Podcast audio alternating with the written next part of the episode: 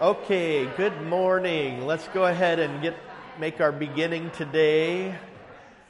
We are going to look at the transfiguration and prayer.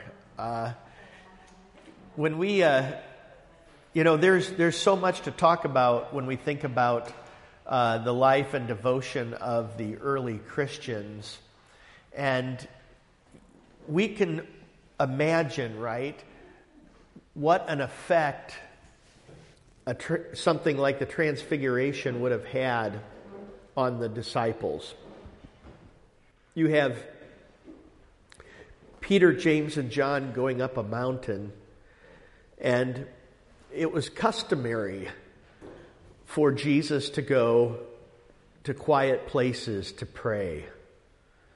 And that is something for us to remember that that Jesus would, would get away quietly for prayer. Um, so for us, that's something for us to do too. We need regular times of quiet for prayer and contemplation. And Luke's gospel has an interesting order to it. In Luke chapter 5, at the beginning, Jesus calls the first disciples. And, and then he does more healings as evidence for who he is. And then, uh, in the midst of that, Jesus withdrew into the desert to pray. But then in Luke chapter 6, verse 12, Jesus went to a mountain to pray. And we need this um, the, the, uh, the word for scholar, when we think about scholar, who do we think about when we think about a scholar? What is a scholar? Professor. Say that one more time. Professor. Yeah, professor, somebody that knows all this stuff, right? And so the word scholar comes from the Greek word skolazo, which means to have a time of leisure. That's pretty good. I like that. I'd like to be that kind of scholar, you know. Have a little bit of leisure, relax, think about things. Ten years, you get a sabbatical. Oh, there we go. Ten years, you get a sabbatical. All right. uh, so, you know, you do see this with Jesus. Jesus takes time for leisure, he takes time for quiet. The transfiguration is an interesting account. It's, an, it's mind boggling, in fact. So, mountains are a place for Jesus to retreat and then to entreat the Heavenly Father. And this happens in the Old Testament. In the Old Testament, we see mountain narratives, and there's Mount Sinai, which is also Mount Horeb, Mount Moriah, which is also Mount Zion, and then there's Mount Carmel. The two figures in our text, Elijah and Moses, are interesting figures in and of themselves. They are prophets. They had accounts on the mountains. So 1 Kings chapter 19, verse 8 through 13 deals with when Elijah goes into the cave. He's on a mountain. And he goes out of the, the mouth of the cave, and then the Lord comes. Remember this narrative, this account? And there's earthquakes and fire and lightning. But then the Lord speaks to Elijah in a still small voice. So Elijah has a mountaintop experience. And that's in 1 Kings 19. And it happens, so if you kind of think about these things, so try to picture in your head or categorize there's this situation with Elijah, there's another situation with Moses, and then you have the transfiguration with Jesus, and then Moses and Elijah show up. Elijah had fled from Jezebel and went up to Mount Horeb or Mount Sinai.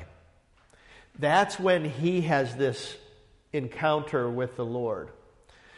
Now, there's something about this called the Council of Yahweh, the Council of the Lord. So, this is important and does factor in to the Transfiguration. The Council of Yahweh comes from a Hebrew concept called, the word is sod, and it means secret council it also means friendship. And in the Old Testament, this gives sense to the notion of Scripture. So this comes out in different places.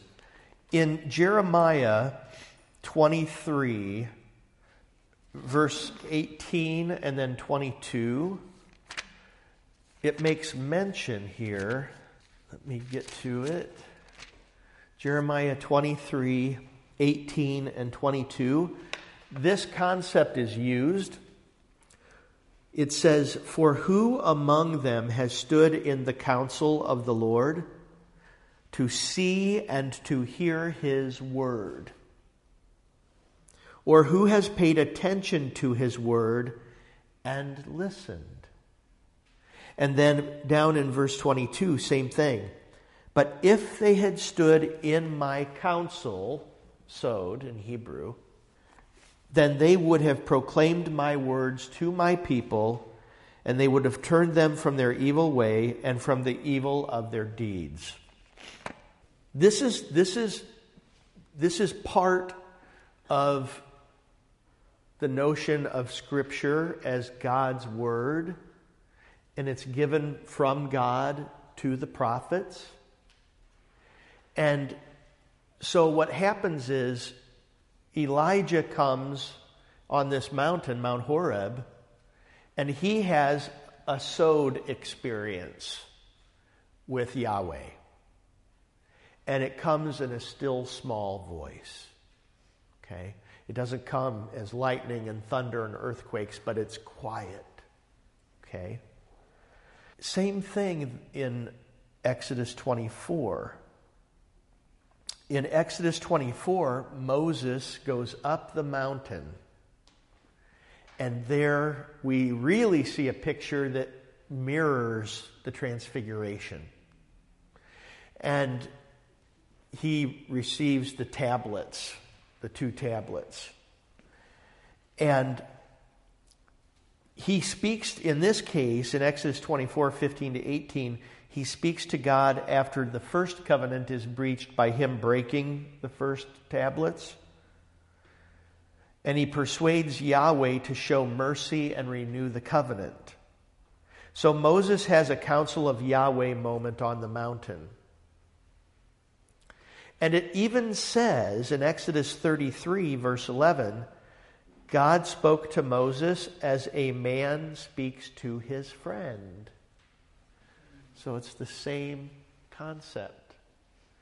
So here's what's, what's happening in the midst, and this does have everything to do then with the transfiguration. Because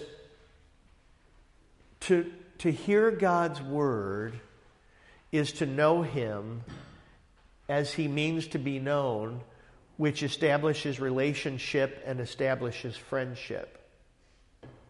This is very important when we talk a little later here this morning about prayer. This is why in the Lutheran Church, in historic Christianity, really, you see prayer and the Word together. Because we speak, we pray, and that's, that's our upward movement to the Lord and then the Lord responds through His Word. And so this is the continuation of the concept of sod, secret counsel. And it comes out in different places, like Job 29, verses 3 and 4. It's mentioned where it says, I'll start at verse 2. Oh, that I were as in the months of old, as in the days when God watched over me, when his lamp shone upon my head, and by his light I walked through darkness, as I was in my prime, when the friendship of God was upon my tent. You see that? That's the word sod in Hebrew. If you were reading the, the Hebrew Old Testament right now, you'd be like, oh, there's sod. It implies that the Lord has shared his word and his truth with, with, with you. And same thing, one more in Amos chapter 3, verse 7. And I think this is very definitive of this whole concept that's swirling around. Amos 3 7. For the Lord God does nothing without revealing his secret to his servants, the prophets. His secret is this. What is happening then in the transfiguration? is all of this coming together where God's secret counsel is revealed and our hearts and our minds are brought to light. And this is very much the piety and the practice of, of, of Christians. That when we gather around the altar, we gather in church, and we, we pray, and God's word is preached and read and spoken, and the Psalms are sung. God is revealing to us his divine truths, which gives sense for why St. John Lutheran Church is the way that it is in, in the sanctuary. Everything that it is, our art, our piety, our reverence, the liturgy, it all is impressed and informed by this concept. In, in many ways, our, our liturgical life is like the transfiguration being played out again. So, with both Elijah and Moses, they spoke with God on mountains. They were coming out of difficult circumstances, and they were in the secret council of Yahweh. And so that I don't lose sight of this, but to put, put it all together, as you know, as we have gone through some different studies, um, the straight road that I've talked about on numerous occasions whenever it says straight or upright. This is another Hebrew word, which is yashar. And what is amazing in the Hebrew Old Testament is that these two concepts go to, they're always together. Like you'll have this happen and then this follows. God reveals his secrets to the people, and then the road is made straight. You see? It's, it's all over the place. And you see this with John the Baptist. In the Gospels, John the Baptist is the Yashar, saying, Make straight the road. And then Jesus is the Sod, the secret counsel that is revealed. So it comes in reverse in the Gospels then Jesus comes. And then, of course, the road is straightened by Christ and his cross. Okay, so take a look at page 2. And let's go to Luke chapter 9, starting at verse 28. And let's just read it to get refreshed. We all know this, but it's good to hear it again. Now, about eight days after these sayings, Jesus took with him Peter and John and James and went up on the mountain to pray. And as he was praying, the appearance of his face was altered, and his clothing became dazzling white. And behold, two men were talking with him Moses and Elijah, who appeared in glory and spoke of his departure, which he was about to accomplish at Jerusalem. Now, Peter and those who were with him were heavy with sleep. But when they became fully awake, they saw his glory and the two men who stood with him. And as the men were parting from him, Peter said to Jesus, Master, it is good that we are here. Let us make three tents one for you, and one for Moses, and one for Elijah, not knowing what he said.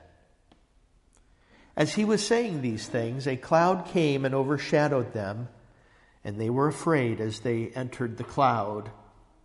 And a voice came out of the cloud saying, This is my son, my chosen one. Listen to him. And when the voice had spoken, Jesus was found alone. And they kept silent and told no one in those days anything of what they had seen. And there you have it.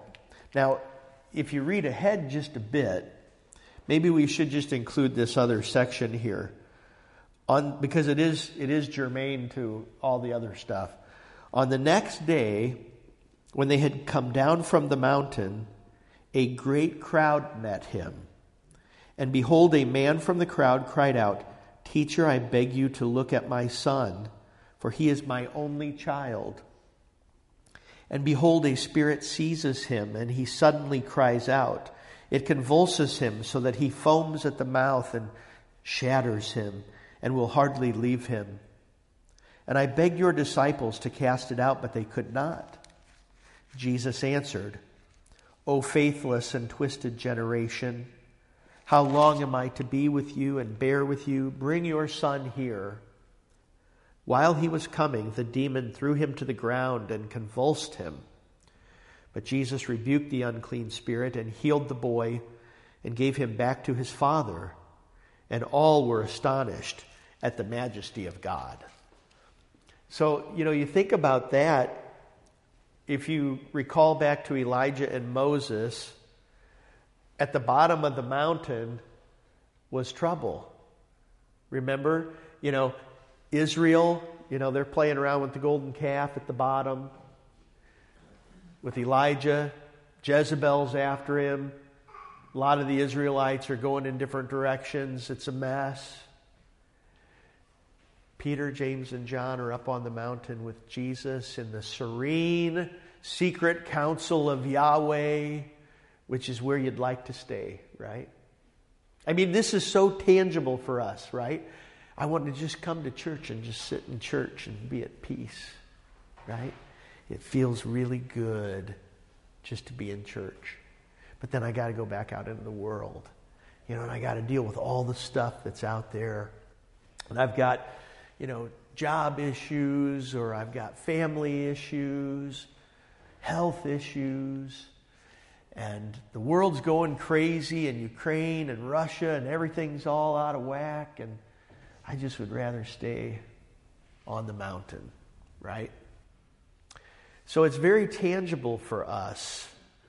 And so you have Jesus. Jesus comes down the mountain. So let's take a look at this for just a few minutes and, and draw this towards our own life of prayer. So, eight days after these sayings. So, what would be significant about the eight? Well, it's like uh, it's the day after the Sabbath or when Jesus rose. Yeah, so it's like symbolic of resurrection, right? And then this becomes symbolic of baptism, the eighth day right? So you've got all that going on, Resurrection Day. So that's that's at work here. And then Luke says that Jesus was praying at the time of his baptism. So you have you have this notion of this sense of prayer because he goes up on the mountain in verse 28 to pray. And then we have the the appearance, the changing And, and as everything is changed, he's dazzling white. His face changes. He's in white garments, which symbolize joy and celebration. Yes? So, I had done a study of Leviticus some years ago. Oh. Because it's, it's a book that you can breeze past because it's, you know, so heavy. Oh, yes. But it's heavy for a reason, and you touched on the liturgical component. Um, Yeah. I could not read Leviticus without seeing the transfiguration when I read it. That's cool. When you got to the Day of Atonement, and you, you find out that the priests have to put on their white garments, and you get the verse and the transfiguration story um, where, where he's talking to them um, about, uh, spoke of his departure, which he was about to accomplish in Jerusalem. And you realize that Jesus is preparing himself as the priest for the final sacrifice. And when I read through Leviticus and saw that, I thought it was incredible. And then you guys today still wear white robes. Exactly. It's all connected. Yeah, that's a very good, very well thought out point and reflection that, you know, it is all connected. You know, this sense of being purified and being made holy and the wearing of white. And, you know, in the ancient church, in the catechumenate, they would, they would approach the font with white garments, or they would put on the white garments. And so, you know, you and then they would process and you just the whole thing is connected. And so that is that's very meaningful. And you see this there's heavenly garb like in daniel 7 9 in acts 1 verse 10 luke has men perhaps angels in white garments at the ascension and in dazzling clothes at the resurrection. And so moses and elijah appear and you know, if you've ever wondered, and they're, they're, they're talking, right? There's Moses, there's Elijah, there's Jesus, everything's all different. They're talking, and you're like, what is going on? And, and I've even had people ask me, like, what, what, what do you think they're talking about? what are they talking about? I don't know. You know, the coming, you know, his journey, right? The coming crucifixion. Uh, but it's more of this theme of the secret counsel of the Lord. And they're in secret counsel now. And, you know, part of the interesting thing, I think, too, is in Moses' case, he couldn't enter the promised land, but now he's able to come and join Jesus. But then the, uh, in verses 32 and 33, they're overcome with sleep. And this is, this is very striking to me. Um, Peter wants to make three tents, and this is an allusion to the Feast of Booths. And the Feast of Booths was a feast where they would, they would make these temporary tents and they would, you know, it was kind of a harvest festival kind of thing, and they would adorn it with, with fruit and produce, and they would sit and they would wait. And the Feast of Booths was a feast where even Gentiles were invited to that one. So it has a broader scope to it. What did they wait for? Well, in, in many ways, it was a reflection on the Exodus and you know, the waiting of the Lord to come and restore them and that. Yeah. And Peter has this, you know, this that silly suggestion that, you know, we need to make three three tents. And as as Stephen says, the most high does not dwell in houses made with hands, and that's why it's kind of silly, but that's what Peter did. And one thing though, let's see here in verse 32, when they were overcome, and I think I mentioned this later, yeah, in prayer in the midst of heavy burdens, but to be overcome with sleep in the Greek is more than just I'm tired. It's like a weight, but we'll get to that when we get to the end. And so the cloud approaches and overshadows. And this reminds us of the cloud enveloping Moses on the mountain, as well as the one leading people in the desert, signaling God's presence. And Elijah too saw a cloud from Mount Carmel.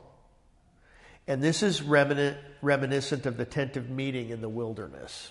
You know, the overshadowing of the cloud and God's presence coming down and speaking to the people. And it's a blessing for the people.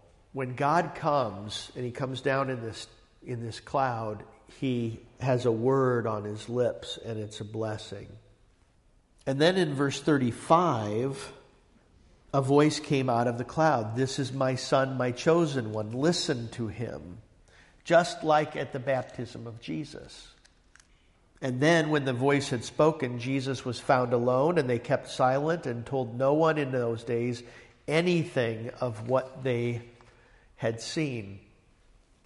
When I think about this text, I think about it like as, as a in photography, the positive and the negative, and they're like in some ways like opposites. Because you have Moses on the mountain with the two tablets, okay? And then you have Jesus, and he has Peter, James, and John, okay? And so you have a human being here, right? And you have God and man, right? God in the flesh. And both have the cloud and the speaking, God speaking, and both come down, both come down to chaos. Moses, when he comes down, he's coming down with divine oracles, right? So when we think about the Ten Commandments, they are God's word, and the first written word. And that's important. With the finger of God, the Word of God came to be written. And so, of course, Moses follows suit then. God writes Scripture down. He tells me to do it. I write Scripture down. The Ten Commandments, the Word of God, you know, the words that were meant to bring life bring death, as St. Paul says. But it is God's Word, so it is revealing, but it is a hard word it orders life, but it also exposes our sin. So, on one level, you know, he's coming down with the law. As he comes down, his face is shining with the glory of God. And that is an amazing thing in and of itself it was so disturbing, as you probably remember, that the people of Israel were like, "Hey, Moses, I, you know, we don't mean to be offensive, but could you cover your face?" you know, give the poor guy a complex. You know, yeah, but it's too holy, right? They could not behold his face. So the picture is, he's a sinful human being like the rest of us, but he's coming down with the glory of God. Jesus is God who himself is transfigured, so his face changes, and it disturbs the three disciples immensely. But when he comes down the mountain, he doesn't come shining in the glory of God, but he comes as one of us. You see, photo negative in a way. You know, that's kind of the way I look at it. You know, it's the, the opposite image. And he comes down not with the Ten Commandments, which are to bring life but bring death, but he's coming down with the disciples who will become gospelers, who will proclaim the, the life that Christ has brought. And we see in this little picture then the mercy of our Savior to care for us. And so let's talk about this in terms. Yeah, go ahead, Jody. Why, why uh, so many times in here and like this? Why would they not go tell everybody? I mean, if something happened like this, wouldn't you want to tell everybody? Why do they always say and they don't tell anybody? Yeah, that's a, that's a good question. What do y'all think? What what do you? Why would uh, why would they be told not to say anything? Told not to say anything? Well, in some cases, I mean, this one it doesn't sound they were. It doesn't say. it doesn't say they were told to. Right. It says they didn't tell them. They didn't tell anybody. Yeah, so we don't know in this case if it was like, like I don't even know where to begin, right? they're going to think I'm crazy and they're going to put me away, right? So, you know, maybe there was that. But in other cases, though, uh, he said to tell people, don't, he heals somebody and says, don't say anything to anybody. And then what do they do, right? You know, like Pastor Bruzek always says, you know, we do what Jesus tells us and everything's going to be great. But then what do people do? They never do what Jesus tells them, you know? Same thing. So, Reverse psychology. yeah, exactly. Well, it could be that reverse psychology, but there is something else, though, that is um, very subtle in the Gospels, and that is he starts off trying to reach the Jewish people. And so he really needs to get in the temple so that he can teach. The problem is is the Pharisees and the Sadducees, the Jewish lawyers, they all start catching wind of all that's happening and the news gets out, but what it does is it creates dangerous situations for Jesus so that that prevents him from continuing to be able to teach in the city. And so he has to then go out a ways and teach. And initially, he really wants to teach his people. And so he doesn't want any obstacles to get in the way of that. Um, but it doesn't take long, you know. The the buzz and the it, it really caused a, a lot of a lot of trouble for him. Yeah. Is it not uh, the same today that the Jews are still persecuted uh, the Christians?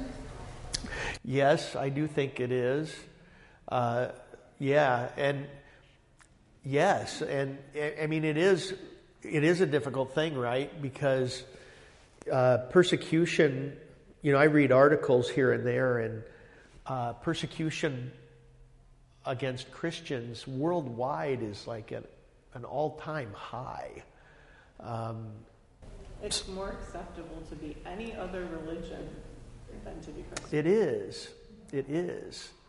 And so, you know, what do you do? right? Like you're putting your life on the line in some places and in some cases. The church should thrive because that's what happened right after Jesus, that, that they were the underdogs and they were being killed and then they became the dominant culture. So maybe it's a good thing. Maybe that's where we're headed. Yeah, and it is true that uh, in times of in times of persecution, Christianity Yes, thrive. has thrived. And maybe you've heard this from uh, one of the other pastors before, but you know, there's this this line that uh, the blood of the martyrs is seed for the church, uh, and it's true. Yeah, Well, I think the other thing, if Christ had come down glowing as Moses had, it would almost have repelled people from him. He came back down with his humanity to walk next to us, not to lord over us. yeah, I think that's a great point. Yeah, his ministry walking down dusty roads wouldn't have been so good if he was all majesty. Um, and it goes also to the theology of the cross versus theology of the glory. It is. John his glory, um, That's right. that's different than what he wants to do. It is the theology of the cross. That's right. Yeah, he comes as one of us, right? He comes to die. You know, the theology of the cross. He he comes to take our place, to be one of us. And that's a great That's a great point. And I think that is central to the transfiguration. So when we think about, yeah, please, Kathy. In Matthew, uh, verse uh, 17, verse 9, talking about the transfiguration, uh, it says, as they were coming down the mountain, Jesus instructed them, Don't tell anyone what you've seen until the Son of Man has been raised. Oh, I forgot about that in Matthew. Thank you. And then the disciples asked, Well, why did the teachers of the law say Elijah must come first? Because they're like seeing Elijah, but Jesus is glowing and. Elijah was going to come first, but you came first, and now you're glowing. Uh, and he said, well, then he pretty much tells them, well, yeah, Elijah has already come. It was John the Baptist. So they, they're starting to fill in the pieces of what's going on. That's right. Yeah, they're filling in the pieces, and it'll all make sense after his passion, right? And they know what happens John the Baptist is in prison. Yeah. And they're like, oh, okay, well, we'll keep quiet this time. Yeah, yeah. And if you look at if you look at early early Orthodox icons of the Transfiguration, you know the the, the, the disciples are like flung back and you know hiding their eyes and um, you know the sense of God's Christ's glory and majesty is too much, too much for us. But we see who he is. He's God and man. And we see his mercy and his love. Uh, and we see, they saw a little glimpse of heaven, you know, just a little foretaste. Yes. Any other questions or comments? This is good. You think about prayer and the Christian's life of prayer. And we have an elevated altar. You know, if you go in and you sit in the pew, and you'll notice, you know, how high it is, right? And this is thematic of mountaintop experiences. People go up mountains to see God. And so, in a similar way, our architecture lends itself to that this ascending towards heaven as God descends upon us. And there's a deliberate time of prayer and a deliberate space for prayer. So we live in a busy world. And it's hard sometimes to pray, particularly um, if things are going too crazy and your, your head is, your mind is all filled up with the troubles of life. Now, sometimes that's a great, some would say that's, the, that's a great time to pray. I can pray really well when things aren't going well. That's tr- true, I think. But if we are overcome with trouble, I think prayer can be difficult uh, trying to find the words. What do I pray for? How do I pray? I mean, I've even had college students at Concordia who have come up to me after I teach on prayer and they say, I just can't stay focused. You know, does anybody does anybody feel that way? I just can't stay focused, you know. I know it. I got to pray and I sit down and then my mind's all over, right? And so for us, there is a holy rhythm. And it's we we are rhythmic people. If you just think about your life, most people like to do the same things at the same time each day. Patterns. Does anybody reflect those words? yeah. And it, with children. I would love to be that person. yeah. I know, I know. Sometimes. Come later in life. Yeah, with children, it, it really causes us trouble, doesn't it? Um, but yeah, so, you know, this notion of having a rhythm is good because it aids us then in a prayer life. So we need deliberate time and we need a deliberate space. And wherever that space is for you, you know, maybe it's sitting on the on your back deck, you know, for 15 minutes when the kids are in the bath or, you know, taking a nap and you, you know, your husband's not bothering you, you know, and you know he's not going to come in wanting something and you can just kind of chill. But, you know, rhythm is really, really key. But this too is why God instituted the Sabbath, the festivals. It's Yeah. not that He needed to be worshipped or have sacrifices at particular times. He knew that we needed that rhythm. We need that rhythm. That's precisely it. And so, you know, just kind of think about that. And also, too, we, uh, we often, I don't know maybe you don't feel this way, but, you know, I'll speak of myself, that often I feel like, all right, this is, this is me and the Lord, so, you know, I got to make it really good, and it's, you know, which means I have to read all the Psalms. I have to read all of Psalm 119 or it doesn't count, right? No, that's not it at all. You know, it doesn't have to be, I've got my watch on and it's got to be 30 minutes or else it's not good time with the Lord. No, it can be short time. You know, what is really important is space, a space, deliberate time, rhythmic time, Word of God, prayer. So, just like this, the counsel of Yahweh, you come, the Lord comes, you come together, He comes with His Word, you speak, you pray, and then you go back to life. It's, it's like the Transfiguration. It's like Elijah on the mountain as he wraps his head up to go out to meet the Lord with his cloak. It's like Moses speaking with the Lord. And, you know, it can be a little bit of time, a little bit of time here and there. But rhythm is so critical. Look upon the face of Jesus. Yes, go ahead. Well, I guess I was thinking about what you're saying about like the rhythms and even like identifying probably like I'm not always great at keeping you know a really strict rhythm, but um, I don't know if anybody's ever heard of like habit stacking.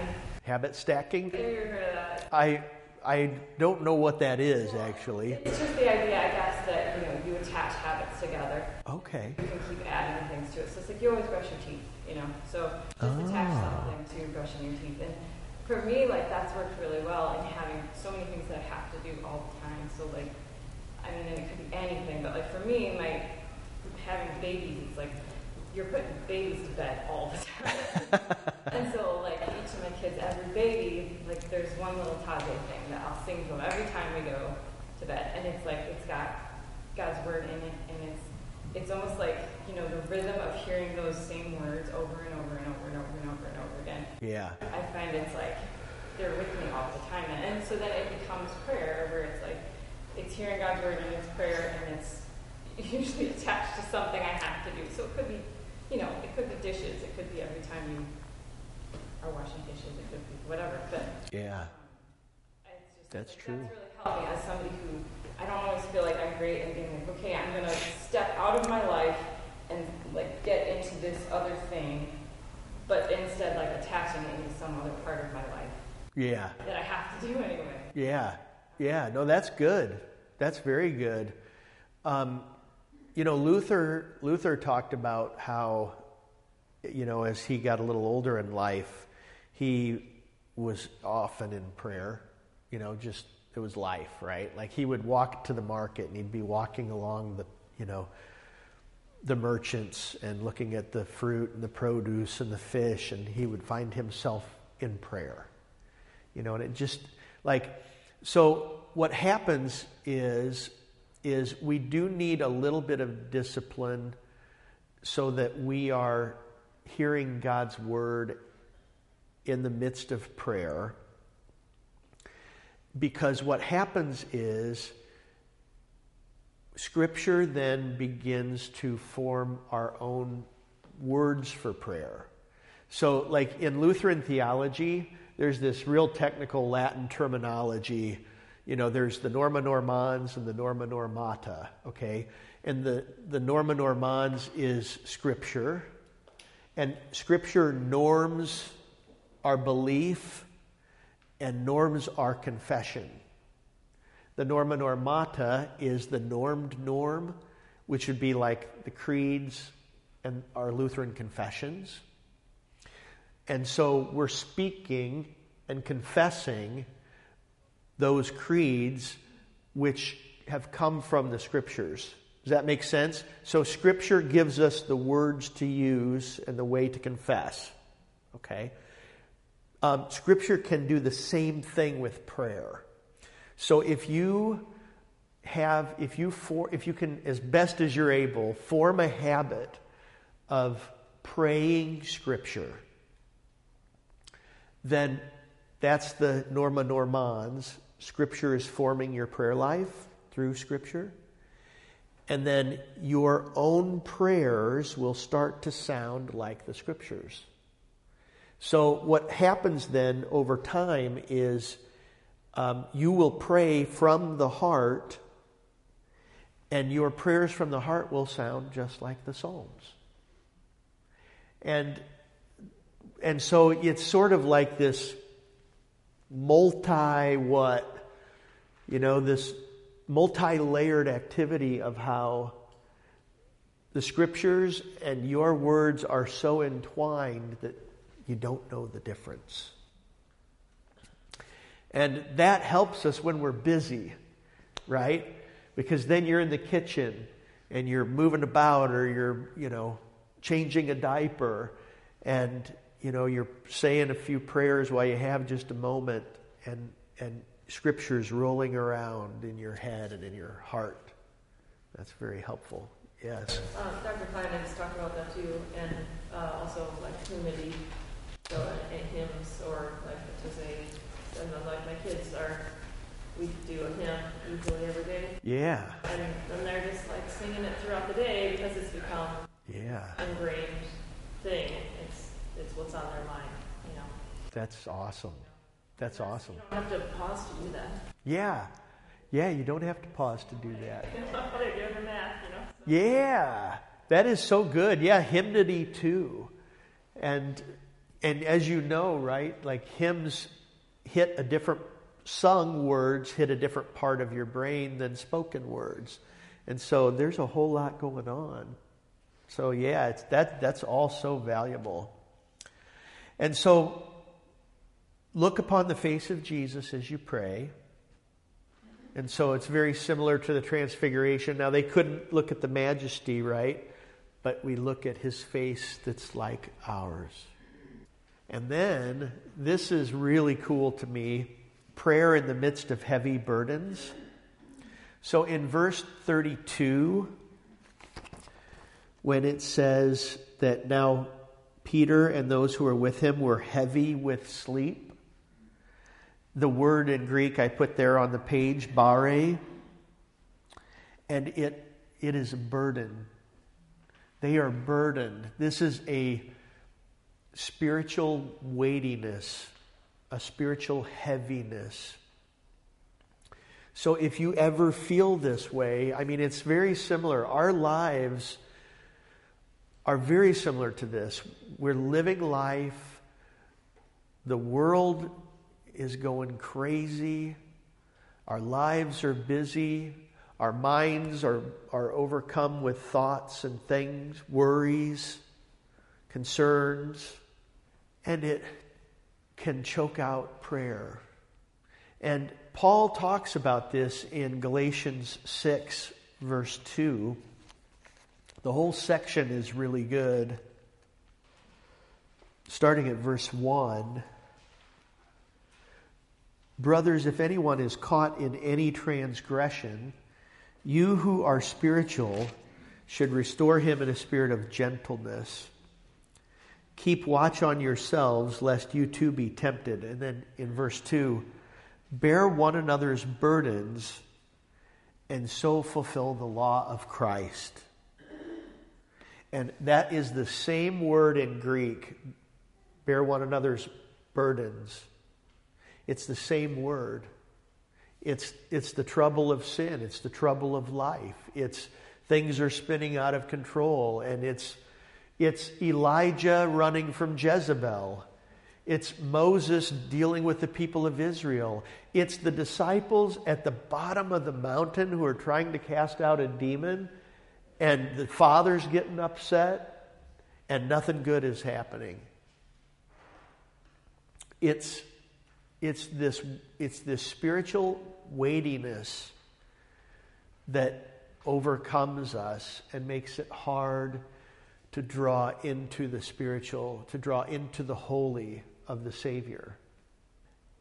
And so Jesus then descends with us into the plain. He comes down from the mountain. And so you come to church, you come to divine service. You can see where Jesus descends from the mountain. He comes to our hill, the altar, and he feeds us. He gives he deals with the evil so, the Eucharistic life, the body and blood of Christ, is then this answer. We come to the Eucharist. We take our troubles. We take the, the, weighty, the spiritual weightiness that overcomes, overcomes us and is causing spiritual slumber, and we let Jesus feed us with himself. And then he stays with us as we journey out and away from the, from the altar and we go back out to the world. We are not alone. The things that we feel powerless with, Jesus deals with. And so then that aids our life of prayer outside. Yes. Pastor, if um, the apostles they could heal, no? Say that one more time. The, the apostles they could heal later on. They could heal later on. It's it's funny that they couldn't do it right, right then, isn't it? Yeah. yeah. And I mean this I always I always struggle with what do I tell you and what do I leave for later? this this is uh, if you look at Acts chapter 3 and Acts chapter 10, maybe we can look at this another time because we're about out of time. But the, uh, the apostles go um, up on the housetop to pray in one instance. So there's a little bit of, uh, you know, maybe they maybe this is what they do because this is what Jesus did. You know, you can't go up can't go up a mountain, and I can't go to the temple to pray, so I'll go up on the housetop and pray. And what's amazing is in those in Acts 3 and Acts 10, um, amazing things happen in the midst of prayer, especially in one of the in one of the occasions. I think it's Acts 10. Yeah, with Peter. Didn't fall off the roof. Didn't someone fall backwards? Oh, the one young guy fell out of the out of the window. Yeah, he fell asleep. Yeah, and there was preaching going on, so. That's right. That's why we only preach for 10 minutes. You know, we don't want anybody falling out the window and falling out of the pew, you know. We don't need any of that kind of liability. So, um, but at any rate, like Acts 10 is one of these great examples where there's Cornelius and uh, then there's Peter down in verse 9. Peter went up on the housetop to pray about the sixth hour, which was a temple prayer time, noon. You know, so there's more of that rhythm. And same thing in Acts chapter 3. Peter and John were going up to the temple at the hour of prayer, the ninth hour. So they were going to the temple in that case. And then uh, just, well, we're out of time. Um, but Second Peter chapter 1 is a little bit of commentary that Peter gives about the transfiguration. And let's just take a quick look at this and then we'll, we'll break because I see my time is, is up. Verse 16. So this is uh, 2 Peter 1 16. For we did not follow cleverly devised myths, when we made known to you the power and coming of our Lord Jesus Christ, but we were eyewitnesses of his majesty. For when he received honor and glory from God the Father, and the voice was borne to him by the majestic glory, This is my beloved Son with whom I am well pleased. We ourselves heard this very voice born from heaven, for we were with him on the holy mountain. And we have something more sure the prophetic word to which you will do well to pay attention as to a lamp shining in a dark place until the day dawns and the morning star rises in your hearts. Knowing this, first of all, that no prophecy of Scripture comes from someone's own interpretation. For no prophecy was ever produced by the will of man, but men spoke from God as they were carried along by the Holy Spirit. I mean, that in and of itself could be another half hour because it connects back to this. What Peter is, Peter being a Jew that knows the Old Testament, is reconnecting for us the theological import of the Transfiguration and the normative character of the Word of God through this concept. There you have it. So, but let's go ahead and break for today. Thank you so much for coming and the time. And let's, let's pray the collect for transfiguration and uh, end with the benediction. O God, in the glorious transfiguration of your beloved Son, you confirmed the mysteries of the faith by the testimony of Moses and Elijah. In the voice that came from the bright cloud, you wonderfully foreshowed our adoption by grace. Mercifully make us co heirs with the King in his glory and bring us to the fullness of our inheritance in heaven. Through the same Jesus Christ our Lord, who lives and reigns with you and the Holy Spirit, one God, now and forever. Amen. And the Lord bless you and keep you. The Lord make his face shine on you and be gracious to you. The Lord look upon you with favor and give you peace. Amen. Amen.